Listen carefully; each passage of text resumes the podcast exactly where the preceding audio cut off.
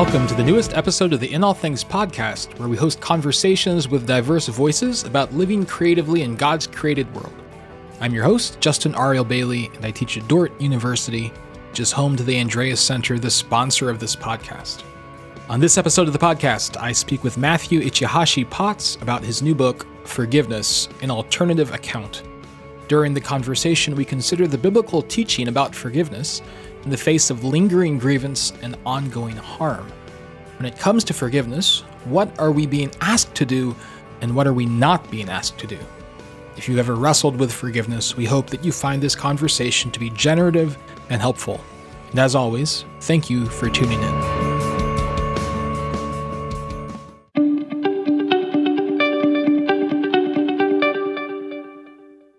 A couple of months ago, I was in Washington, D.C., and I had a few hours open one afternoon, and so I decided to visit the Holocaust Museum. It was, as expected, overwhelming and devastating. It was also quite crowded, and thus more difficult to move through the museum at a contemplative pace.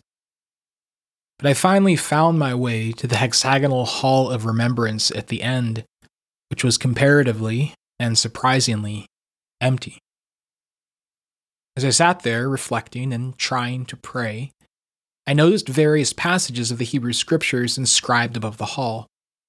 My attention was particularly captured by one, a question that God asks Cain in Genesis chapter 4 What have you done? Hark, thy brother's blood cries out to me from the ground. Genesis 4:10. The use of scripture in the hall of remembrance was a reminder to all that God does not remain silent in the face of horrendous evil. God speaks, not just to console but also to interrogate, it struck me as I sat there in the Holocaust Museum we have questions for God, but God also has questions for us. We find ourselves in facing the questions, and asking and answering, and in the silences in between. In my own silence, more questions emerged. How could such atrocities have been allowed? And could they ever be redressed? Is it not deeply offensive to suggest that humans capable of such things could ever even be forgiven? Surely this is something only God could do. These thoughts filled my mind as I left the museum, because at the time I was also reading a book about forgiveness by our podcast guest, Matthew Ichihashi Potts. In his book, he treats forgiveness as a form of grief it forbids us to retaliate, giving evil for evil. But forgiveness, he argues, can coexist with confusion, with resentment, with anger, with remembering. It calls us to move forward, acting in the knowledge and reality of God's love, rather than in the knowledge and confidence of our own goodness. We hope you enjoy this conversation with Dr. Matthew Ichihashi Potts.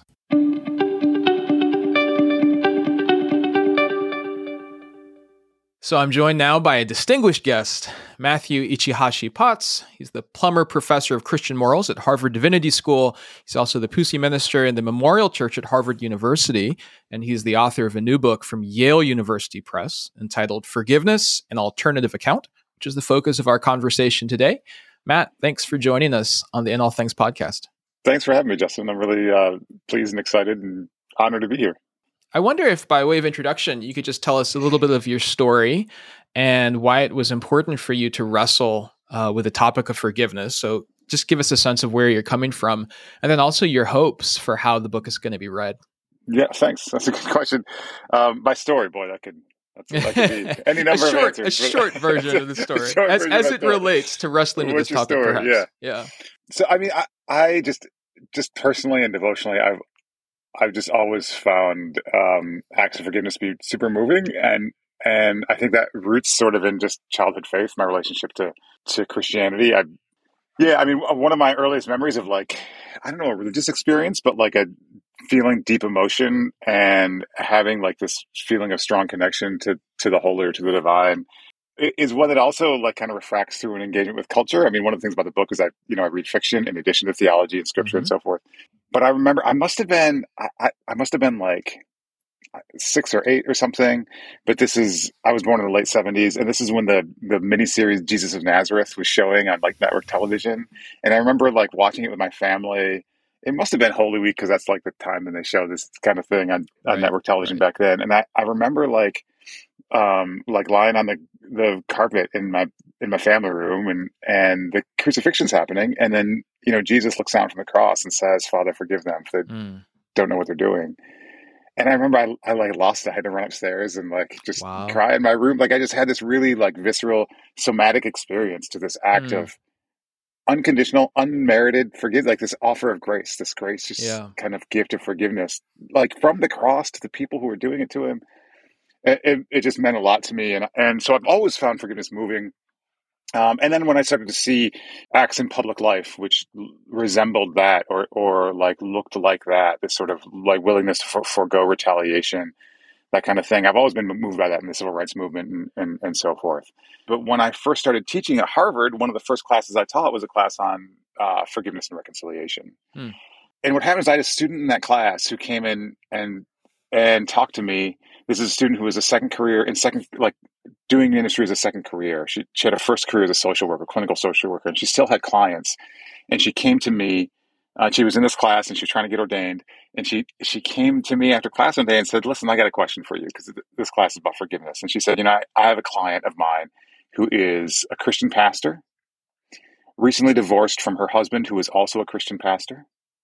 They were married for 30 years, and for all of those 30 years, she suffered abuse from him mm. and she finally got free of him, right?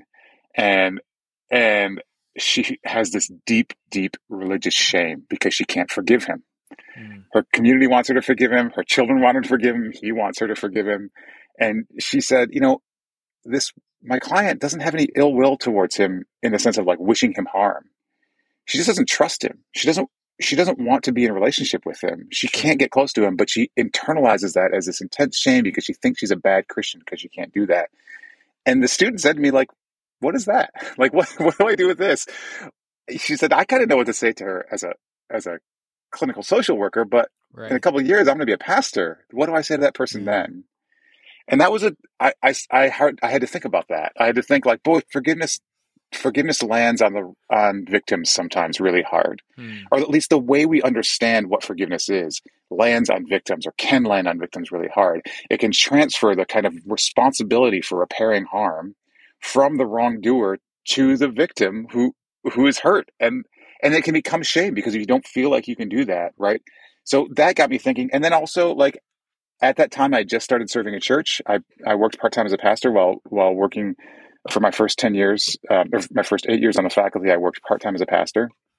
Uh, and then I just also started seeing this in my own life as a pastor, like people struggling with forgiveness on these terms. Like something about the way that forgiveness is understood or has been practiced, at least in recent Christian life, I think it does have this tendency to bear out as, as, as, as harm for people who are already harmed. And I was wondering, like, we have this, this commandment from Jesus. We have these clear commands from Jesus although the instructions are not always clear, forgiveness is clearly a, a, a, priority. So I wanted to think about like how can I think this? How can I rethink this in a way which is both pastorally responsive to the experience of victims while also faithful to the witness of scripture and the tradition.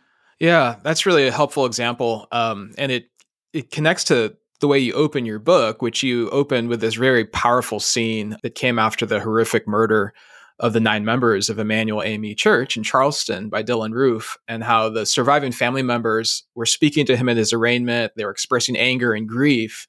And several of the bereaved also, as he said, publicly forgave the murderer. And it seemed like this impossible moment. Um, you know, people like Ta-Nehisi Coates wondered, is that is that even real? Others just marvel at it. You know, this is Christianity at its best. And this kind of conundrum that you mentioned, which, as you say, it's at the heart of Christian faith and there's something right about us marveling at forgiveness when we experience it. It's also right for us to ask, well, what do we really mean by this? And what yeah. do we really expect? And what does yeah. um, scripture expect of us uh, when yeah. it comes to the commands to forgive? And so, can you tease that out a bit? You know, the doubleness that we feel in terms of marveling at forgiveness, but also sort of questioning it um, at the same time. Yeah. That's a really useful example for me, not the Charleston shooting example because of who forgave and who didn't forgive, and also the terms under which the people who offered forgiveness, the terms under which they offered it, like how they, just reading the quotations and reading public statements from these folks, just thinking about what they meant when they meant forgiveness was really illuminating to me. Mm-hmm. Because you're right, like the there was a national narrative that emerged from right. this event, which was like, oh, the Charleston families forgave. First of all, that wasn't entirely true. A lot of the families didn't. And in fact, Some a lot of families came out afterwards That's and were like, right. no, I do not forgive and I will not forgive, right? That's right. So one thing to pay attention to is why is why were we so anxious to hear the forgiving story, the the national media narrative, which was, oh, they forgave when a lot of them didn't, right? In fact, I think more didn't than did, mm-hmm. right? And then if you listen to the statements of the people who did forgive, either at the arraignment or in post arraignment interviews, they said things like, I am angry and I will always be angry, but I forgive you. Mm-hmm. Or Dylann Roof has nothing to do with me and will never have anything to do with me. The state will do what it needs to do with him. He is not part of my life anymore. We need to move on. Mm. right? Like, yeah. but I forgive him because I'm supposed to forgive him. And and this is the other thing that's interesting. The national media narrative didn't say oh, they're still angry. Yeah. Oh, they, they they are not asking for reconciliation with this person who is unrepentant and allergic to any sort of sense of reparation or anything, right? And it made me think, like, well, you know, when when we say forgiveness colloquially, I think what we often mean when we say forgiveness is is two things, right? I will give up my anger. I'm no longer angry at you. Mm-hmm. Like when I say I forgive you, what the other person sometimes hears is I'm not angry anymore. But that's what that's not what these folks said. They said the opposite. I am still angry and I forgive you. Right? There, there's almost two senses of moving on. Right. So in the one right. sense, part of the reason why we buy into the we want to buy into that forgiveness narrative or we want to we're so quick to embrace it is we want to move on right you know right. Uh, and m- maybe not deal with some of the the difficulties yeah. and the grief and actually think about what repentance would require things like that yeah. but then there's also a moving on for the victims that is is qualitatively distinct from that that right. for you know and so there's multiple competing accounts of forgiveness i think within that exactly which is why it's such a fascinating uh, case study well the other thing was just like this idea this this other survivor who said i want nothing to do with dylann roof and i never will he's not part of our lives anymore yeah. like another thing that often i think we hear people say when they say i forgive you is we hear them say oh now we can restore relationship now right. we can yeah. be reconciled yeah and i think that i think that's i think both these things should be separable from forgiveness because I'm, i get worried about moralizing anger, like saying that you know, like telling victims you should not be angry anymore, mm. right? Because because especially in the wake of trauma, like you can't promise to never be angry again, right? Like like even if you feel not if if you've done a lot of therapy after trauma or something and you don't feel angry for 10 years you might wake up morning one morning and feel intense rage that's the nature of mm. trauma and i don't want to tell a person who thinks that they're forgiving if they wake up one morning angry that their forgiveness has somehow failed like as a pastor i just know that's not that's not a, the appropriate pastoral response to just the wake of a person living in the wake of harm. I think what's important is not whether you feel something inside, but what you do with your feeling. Yeah. Like that's what Christian ethics should be about. Like actions, right. like what we do with our feelings, right? So anger, you know, one of the people I quote is this this early modern Anglican uh, bishop and moralist named Joseph Butler, and he has these sermons on forgiveness where he talks a lot about resentment, and he says resentment's natural, like it's our it's our natural response. God gave us anger so we know when we're being harmed, and so we can fight for justice. What he says is like you got to be just got to pay attention to how you fight for justice, right? Yeah. Like the fight for justice is is the where we figure out how to do that morally. The feeling is just what you have in your body to let you know that harm is happening. And some of the some of the you know the families of Charleston victims who even families that offered forgiveness in post in, in interviews after this event said like you know we're still angry. Nobody's talking about our anger Mm-hmm. Like, why does this country not want to acknowledge the anger that yeah. our community, that the Black community in America feels? Right? Like, they want to talk about forgiveness as this, this is all over. This is not over. This is not right. over for us, and we still need redress. The fact that we forgave doesn't mean that we don't need redress. Yeah, and so I think that example asked me helped me ask some questions like why does forgiveness take the form it takes? Why, you know, in my kind of critical posture, like, yeah. oh, if forgiveness takes the form of us not wanting anger and urging reconciliation, you know, being cynical, like that sounds like, like exactly what power would want. sounds like exactly what like power and abuse would want. Be like, oh, if you you have a commandment to forgive me, and by the way, when you forgive me, you can't be angry anymore, and we have to reconcile, right? Yeah. But if instead you look at these Charleston families who are like, I do forgive you, I am still angry, I'm not ready to reconcile. We have more work to do. Then that means forgiveness demands some work, right? Forgiveness is not like the end of a process where, like, oh, there was a harm and now the harm's all over. Rather, forgiveness is a promise from a victim to an abuser that, like, I am not going to react to my anger in a particular way, but we still have work to do, right? It's at the beginning yeah. of a process, which may or may not end in reconciliation if that reconciliation is warranted. And to me, that becomes like, okay, this, that becomes like a form of forgiveness that, you know, I might be able to talk to this in my original example, as a pastor, talk to this person who feels shame because she can't forgive. I'm able to say, like, you don't wish harm to your ex husband. You're not trying to like torture him the way he tortured you. You just don't trust him and you don't have any reason to trust him. So why should you trust him? Like he doesn't he hasn't earned his way back into your life.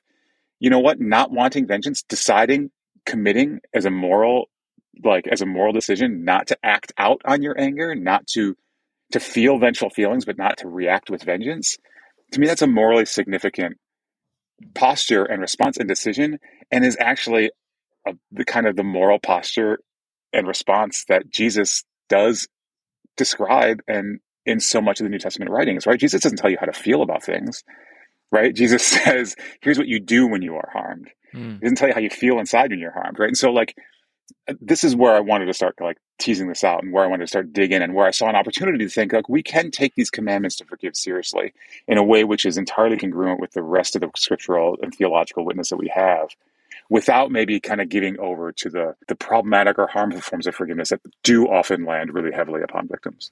Yeah, and a big part of this is this famous phrase forgive and forget. And then yeah. the forgetting it often is an excusing, right, of yeah. of the harm that has been done, or even the harm that is continuing to be done. Right. And some of the most, I think, poignant parts of your book are these chapters on memory and yeah. and what it means to remember things that may that, in some sense, may never be able to forget, or maybe never should yeah. forget. And it strikes me because I think I mentioned to you a few weeks ago. I was in Washington D.C. and I spent an afternoon at the Holocaust Museum, which of course was overwhelming and devastating.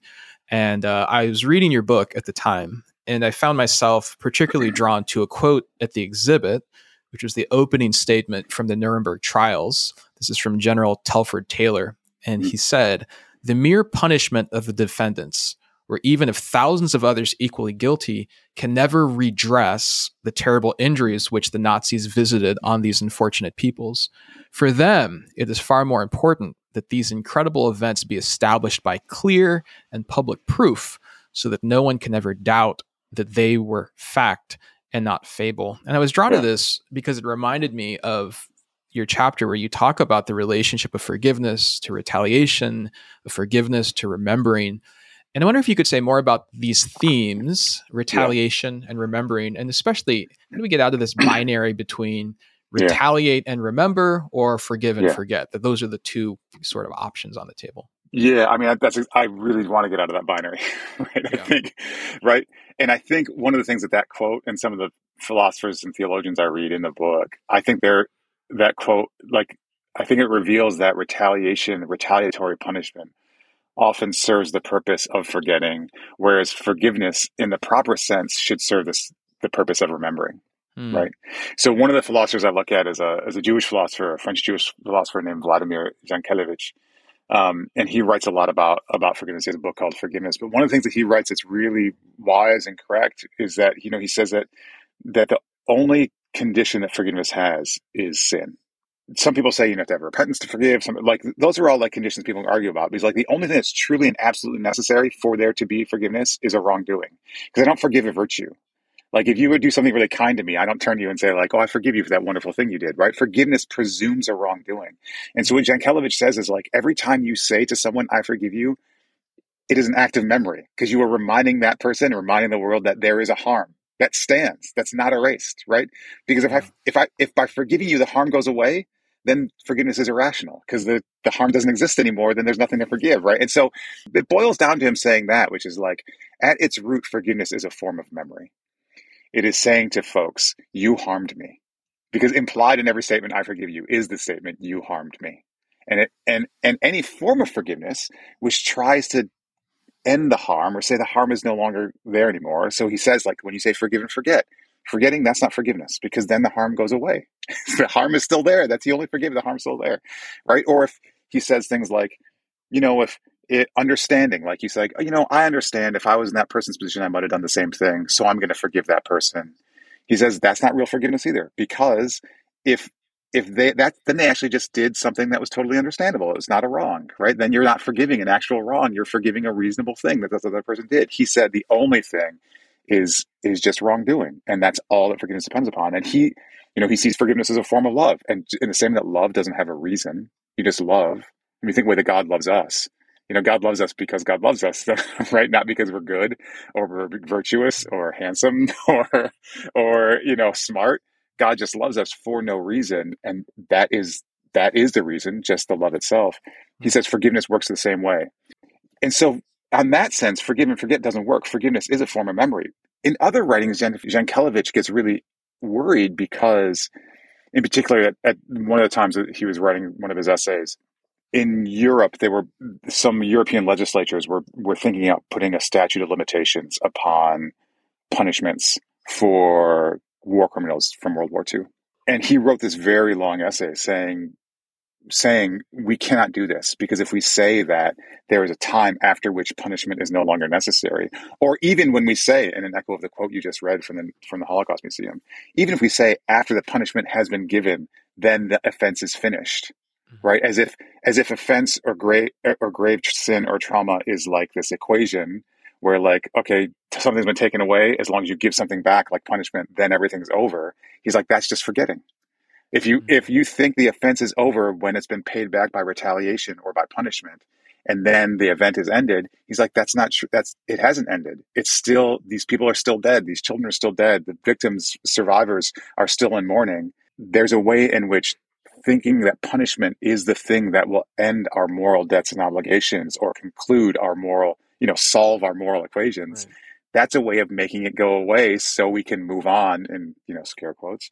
What he wants to say is like, we have to be courageous enough to keep remembering. We may decide to mm-hmm. punish or not to punish for all kinds of reasons, but we should not think that after we punish or don't punish, that the offense has ended.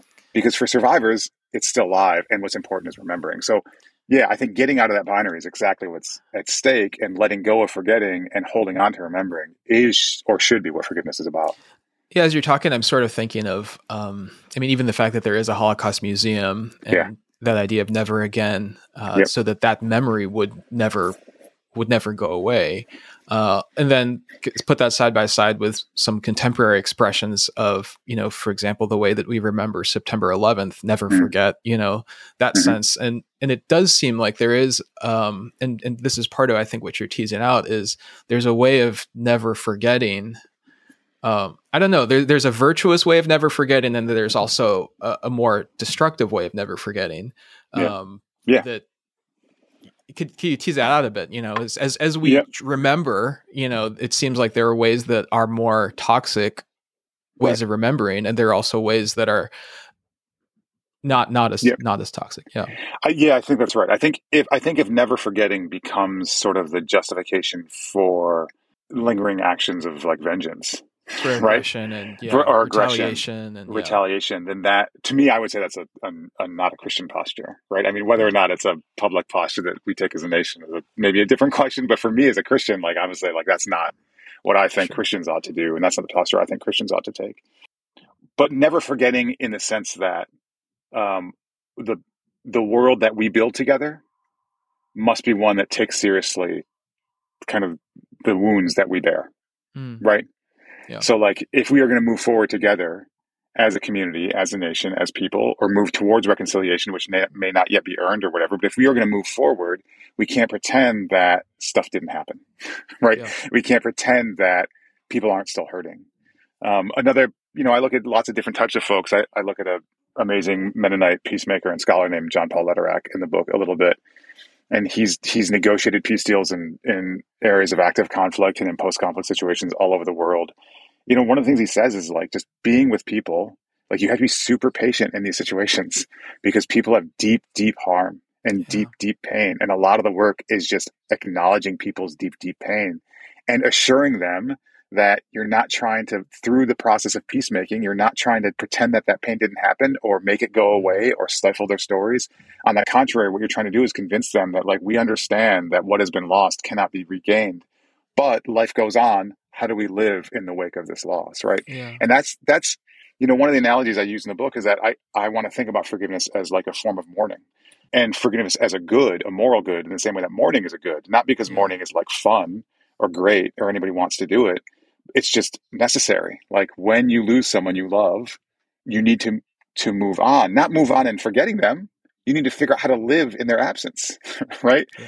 And I think what forgiveness does at its best, or in the way that Jesus, I think, is teaching us, is forgiveness says, is like, okay, this harm has been done and can't be undone, but we need to keep living and we need to try to live with love.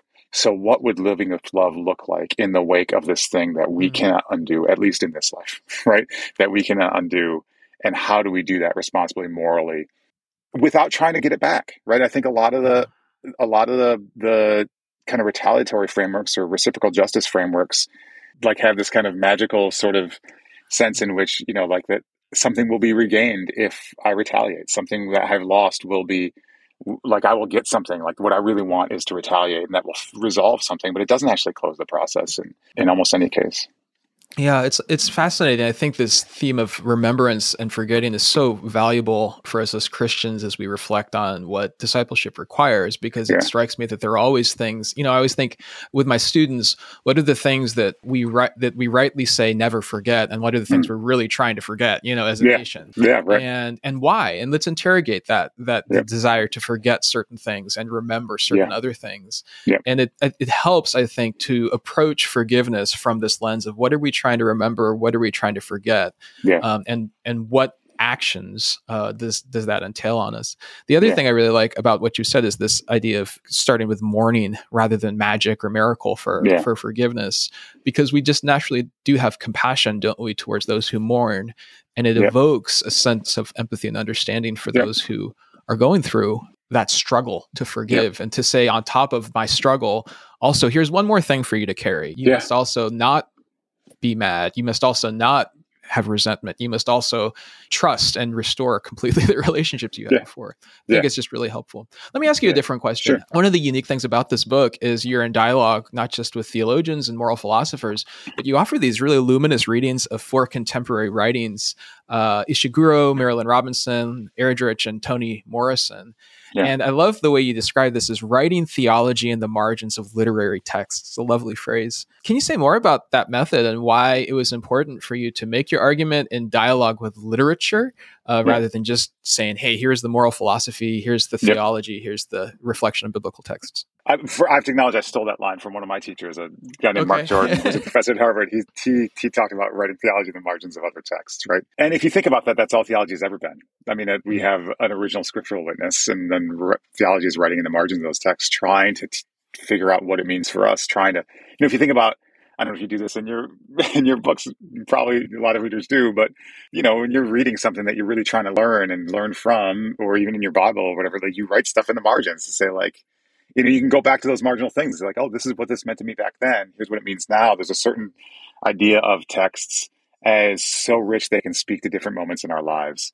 And so I think that's kind of what theology does. Theology is this practice whereby we have these witnesses which are guiding for us, but their meaning their meaning is not exhausted, right? Mm. In fact, we come to them and find meaning in them by living our lives and bringing them into our lives and we write what they mean for us and what they might mean for others and that's what theology becomes right so that i mean that's so that's just like a general posture of how i think about what theology is or ought to be doing i, I turn to literary text for a couple of reasons i think i mean just speaking really frankly and personally it's the kind of reading i like to do most i mean i, I practice you know my scholarly profession as a theologian and and occasionally I'll pick up a really interesting book of theology that I'm excited to read and read it. But you know what what's on my bedside table is not usually a stack of philosophy or theology. It's hmm. it's fiction, and I and and I care about I care about that form of writing. I care about storytelling, and I just enjoy it. So that's that's one reason. And and so I love these books, and I wanted to write about these books, and and I thought they each of them says something different, but really important and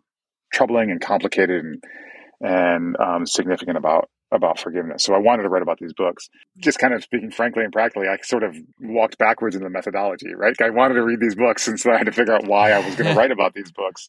I mean, the, the other the other thing is that I think that, especially the way that I want to talk about what forgiveness is, you know, one of the arguments I sort of develop in the book is that for me as a Christian, one of the things I think is beautiful and true about Christianity is it acknowledges that humans never have it right.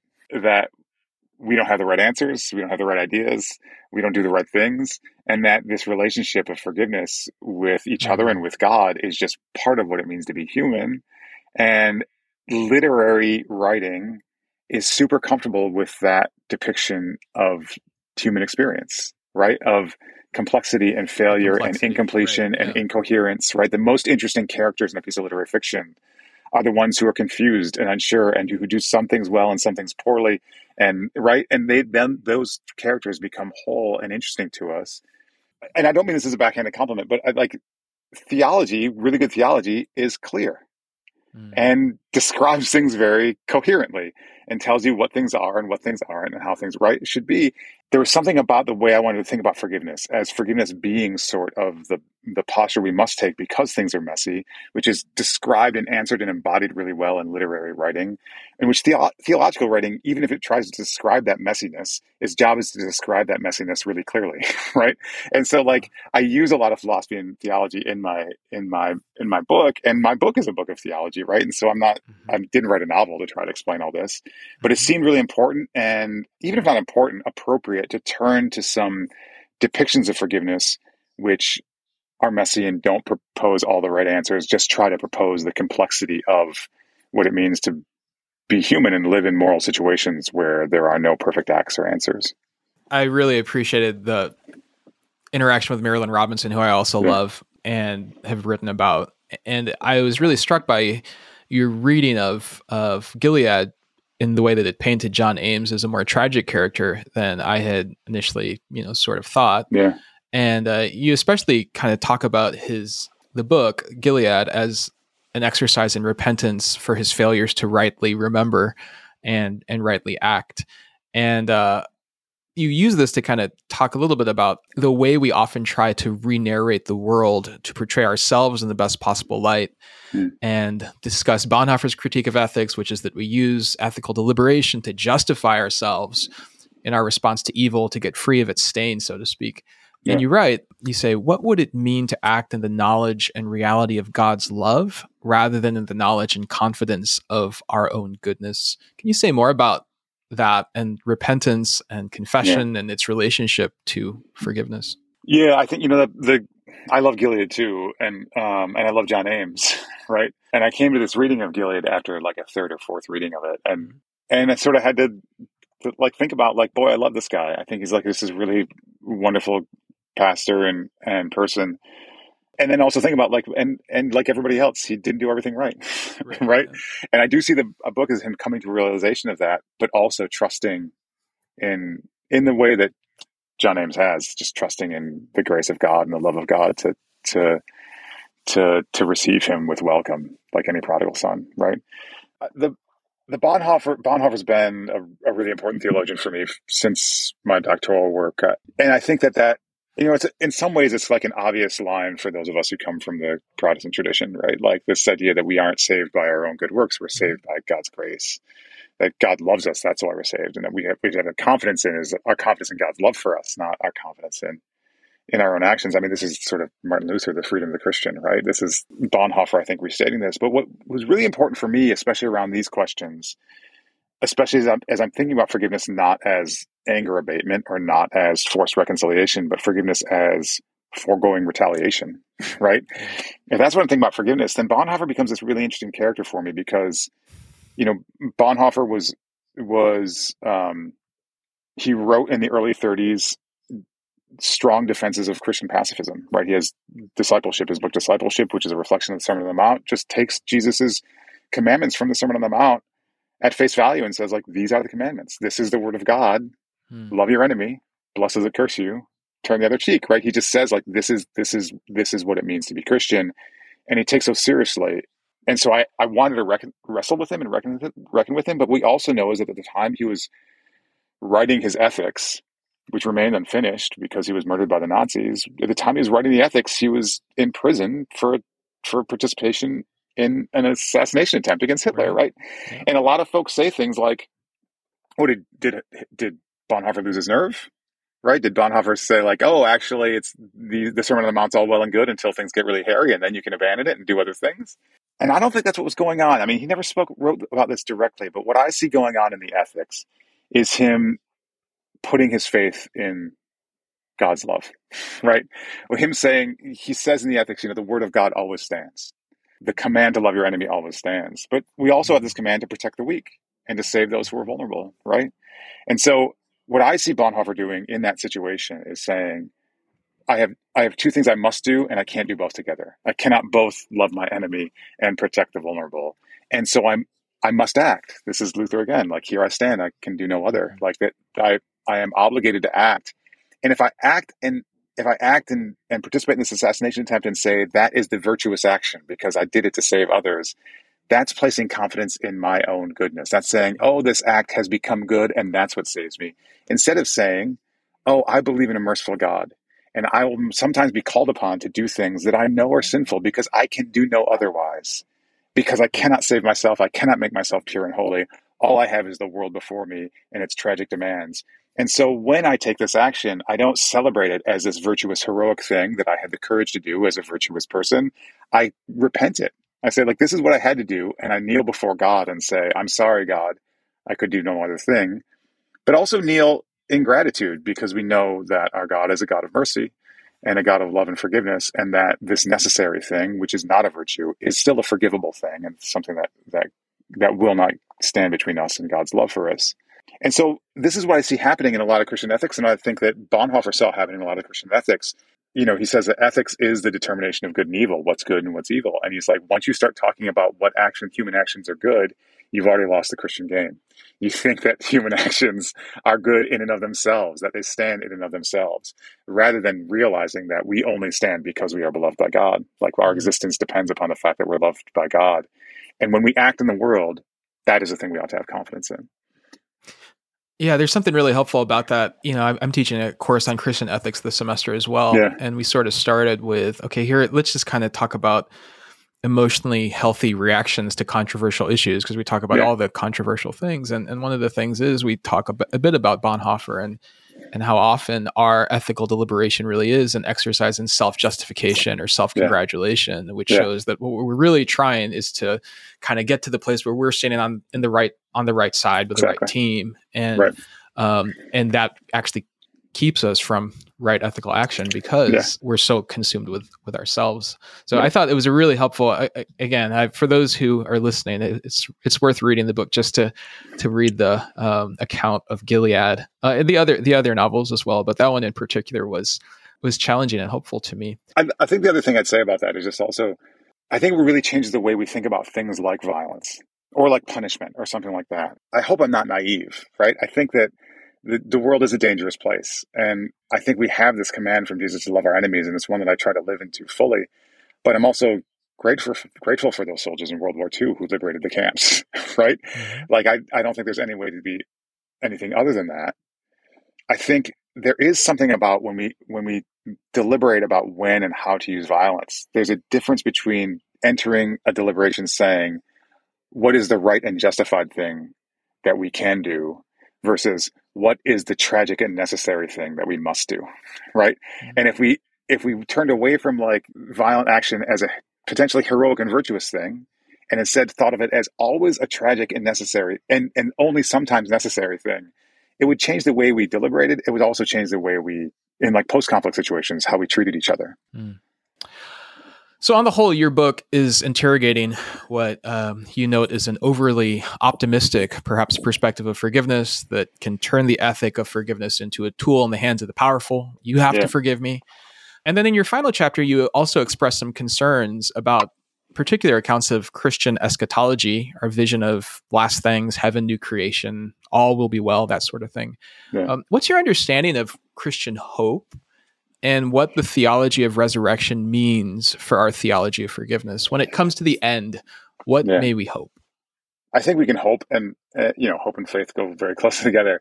I mean, I my hope and my faith is that is in God's love for us, that I will be beloved, right? That I am beloved, and that I will remain beloved of God.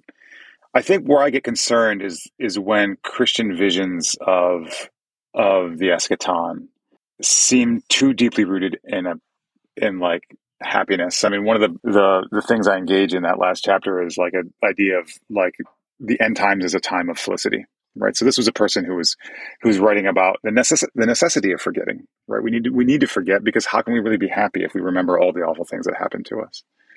And I I'm not sure that I'm not sure that it's right to project human affective responses to the world into eternity, right? That's not to say that I, I have no real strong or or robust imagination of what eternity is, but I think it, mm-hmm. it's. I worry about projecting my human responses to the world as it is into the future, mm-hmm. rather than doing what I think Scripture tells us to do, which is confidence in God's love as the future, right? Mm. And because because what I know about love in this life is that love is sometimes happy, sometimes it's the happiest thing I've got, and other times it's painful, and other times it's stressful and other times it's angry and other times it's all these other things right? And that says mm-hmm. more about what it means to be a human who is engaging with this divine and holy power of love and trying to struggle my way through it as a flawed and, and anxious and, and incomplete creature and maybe less about the nature of what love is or will be like when it is released from some of these failures and foibles. And so i get worried about saying oh what we're striving for is happiness. And what I can imagine with respect to the es- eschaton must be answerable to my sense of what it means to be happy, mm. which hmm. seems to be so caught yeah. up in just kind of human affect. And what I, what I have to do is just be confident that, that God is love and that God will continue to love me. And then I also have to get, this is the hard part, is also have to have confidence that God loves my enemy. Mm. right. Yeah. And, and if I cannot imagine a, an eschaton where I can be happy because God loves both me and my enemy, then that has less to do with God's love and more to do with my sense of what makes me happy, right? Mm-hmm. And so I do want to take the promises of, of scripture seriously that that we will be at peace and, and that we will that we will be with God and that there will not be the kinds of mourning and grief and pain that that we in this world do need to experience. But I also don't want that to keep me. What I worry is that that promise keeps me from really courageously facing grief and pain and suffering in this life because that's what love feels like in this life right? And mm. that is the thing to which i'm called and that is the thing that i have the most confidence in as a as a matter of eternity. That's really helpful. I wonder if by way of summary you talked about focusing on what we are called to do in this life. And so, just pastorally, you know, I'm sure there are people listening to this podcast who are wrestling with this question of forgiveness, who have been confronted by uh, the scriptural passages to forgive as Christ yeah. has forgiven us. Uh, so, what would you say uh, when we encounter those biblical injunctions? What are we being asked to do? Yeah. Uh, what are we not being asked to do?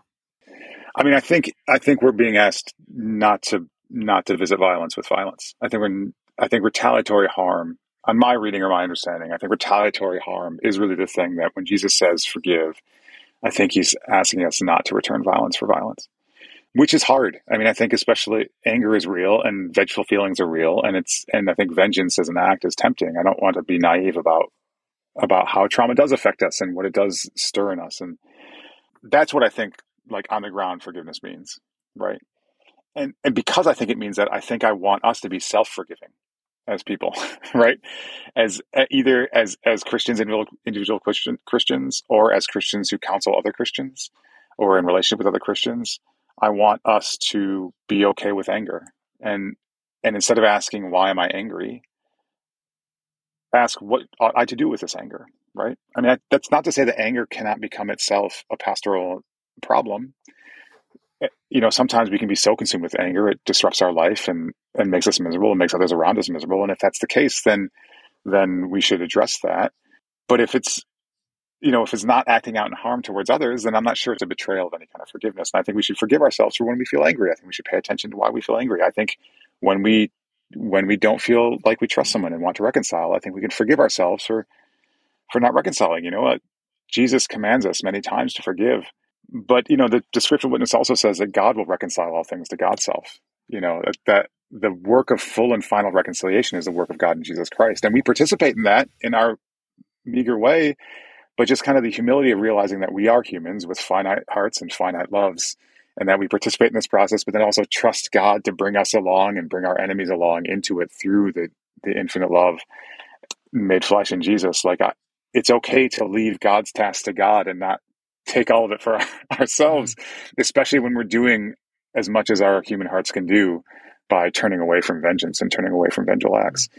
So I think really just I hope that the book, you know, I hope that I, I don't imagine that everyone who reads the book will agree with everything in it because I, you know, I say some, I take some, sometimes some kind of, um, I don't know if provocative is the right word, but against the conventional wisdom's positions on some of these things. And that's, it's okay if people disagree with them. What I hope is that people will just really start to think about what other ideas or practices accrue to forgiveness, glom onto it in our world, and how badly do we need them, and and and can we let go of some of them in our own lives or in the lives of those we care about. Our guest has been Matthew Ichihashi Potts, and the book is Forgiveness, an Alternative Account from Yale University Press. Matt, thanks so much for joining us on the podcast. Thank you, Justin. It was great.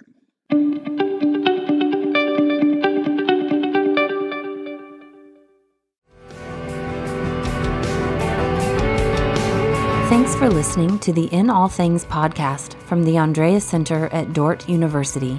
Original music is provided by The Ruralist, and thanks are in order to Ruth Clark, Shannon Vischer, Vaughn Donahue, and the production team at the Andreas Center. You can find us online at inallthings.org or follow us on Twitter under the name at in underscore all underscore things. You can subscribe to this podcast on iTunes, Spotify, and wherever podcasts are found. And if you find our content beneficial, please help us out by leaving a review and sharing with others. Thanks for tuning in.